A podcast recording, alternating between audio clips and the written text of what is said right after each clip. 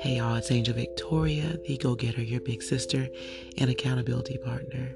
It is midnight and I'm up and I can't sleep. And so I said, let me get in a quick story real quick. This week has been a very rough one. I'm in transition and looking for a new job. Um, I've been at my company for 18 years, and it's to the point of me feeling stuck. And no one likes to be stuck. So I'm calling this episode Almost Doesn't Count. Y'all know the song Brandy, um, sung back in the day, um, called Almost Didn't Count. Almost doesn't count. So almost doesn't count. well, I'm in that, y'all. And I've been in many situations where I felt stuck. But this one is hitting hard because I'm trying to make this decision.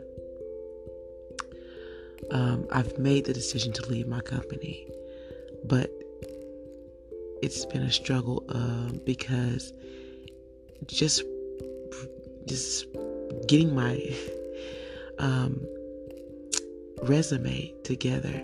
I've have, haven't had to do that in 18 years, y'all, and it was kind of like, dang, you've been stuck in the same place for 18 years, and these past few years, I just had this hope of becoming or owning my own store. But when you're in the hands of other people, sometimes they don't let that happen. And so much in my mind is like, well, just stay a little longer. Maybe it'll happen. Stay a longer, little longer. Maybe God will change it and change their mind. And stay a little. But y'all, the staying a little longer is causing me to just,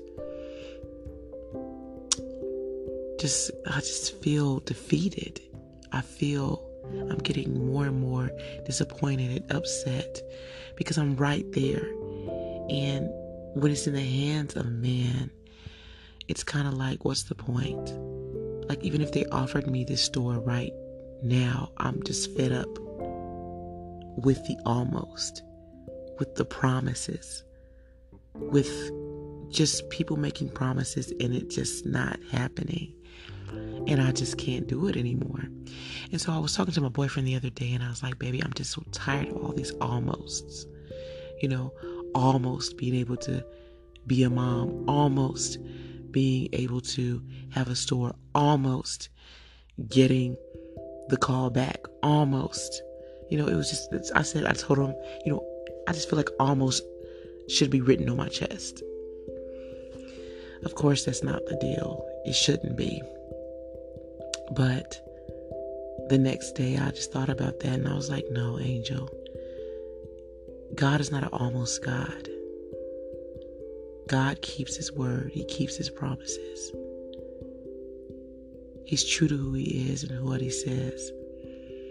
He will never defeat, like bring defeat in your life. He'll never leave you, he'll not forsake you. He won't. He is a promise keeper. And so that makes me look at my situation in my life and just make the decisions through God's eyes. Right now, it sucks and it hurts. It's just 18 years of what I feel is wasted life and time. But when I really look at it, what did I learn in the situation? What did I learn from this? What can I build on from here? And as I walk through this process, the next place that I go, can I learn from what I was in? You know, God, I can look back at the promises and the things that God did while I was in this company and the promises that He came through on, the prayers that He answered. He's not an almost God, He's a promise keeper. And as the old church would say, He's an on time God. Yes, He is. so I have to stay encouraged. My boyfriend, uh, what I love about him is that he listens and he won't let me say the negative things that I want to say it sometimes.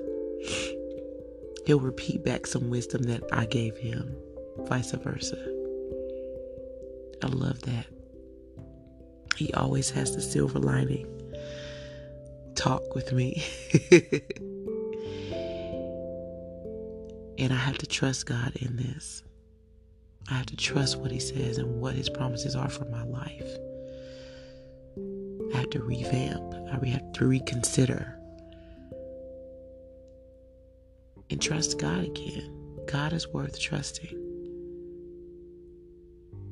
I even told him, you know, you know, all know my situation with losing my uterus to cancer, my dream to have children from my womb. Because I know people throw out, well, you can adopt. And I know that. But I look back at what my dream was. That was my dream, you know? And I almost, you know, was there. But God said different. And I have to look at those situations too and wonder and talk to God about them. What does He see? What's in my future? What is He desiring? Because He's not almost God, He's a promise keeper. So if that was my desire and my dream, God had something else planned. And yes, that is the hardest thing for me to understand.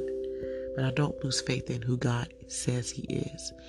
When I have a dream and He has a dream for me, I have to make sure that I'm looking at His perspective and looking through His eyes and connect my dreams and desires with what He says for my life.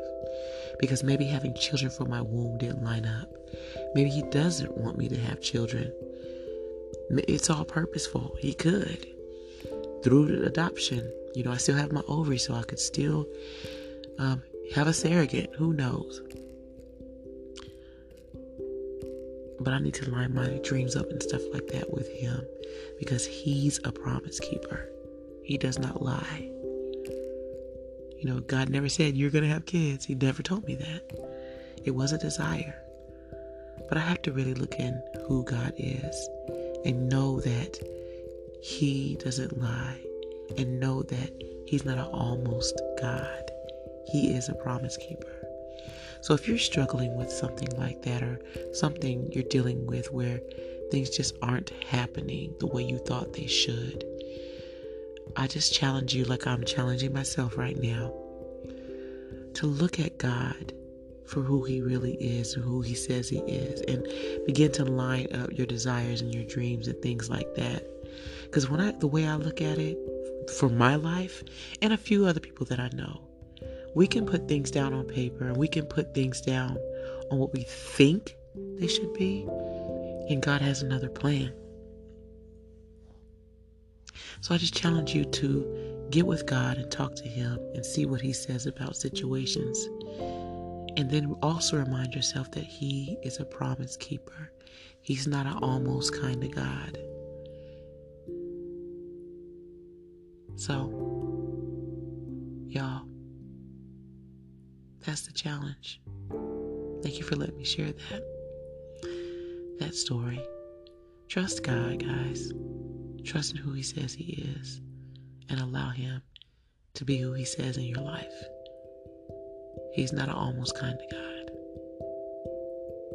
He keeps His promises. Until next time.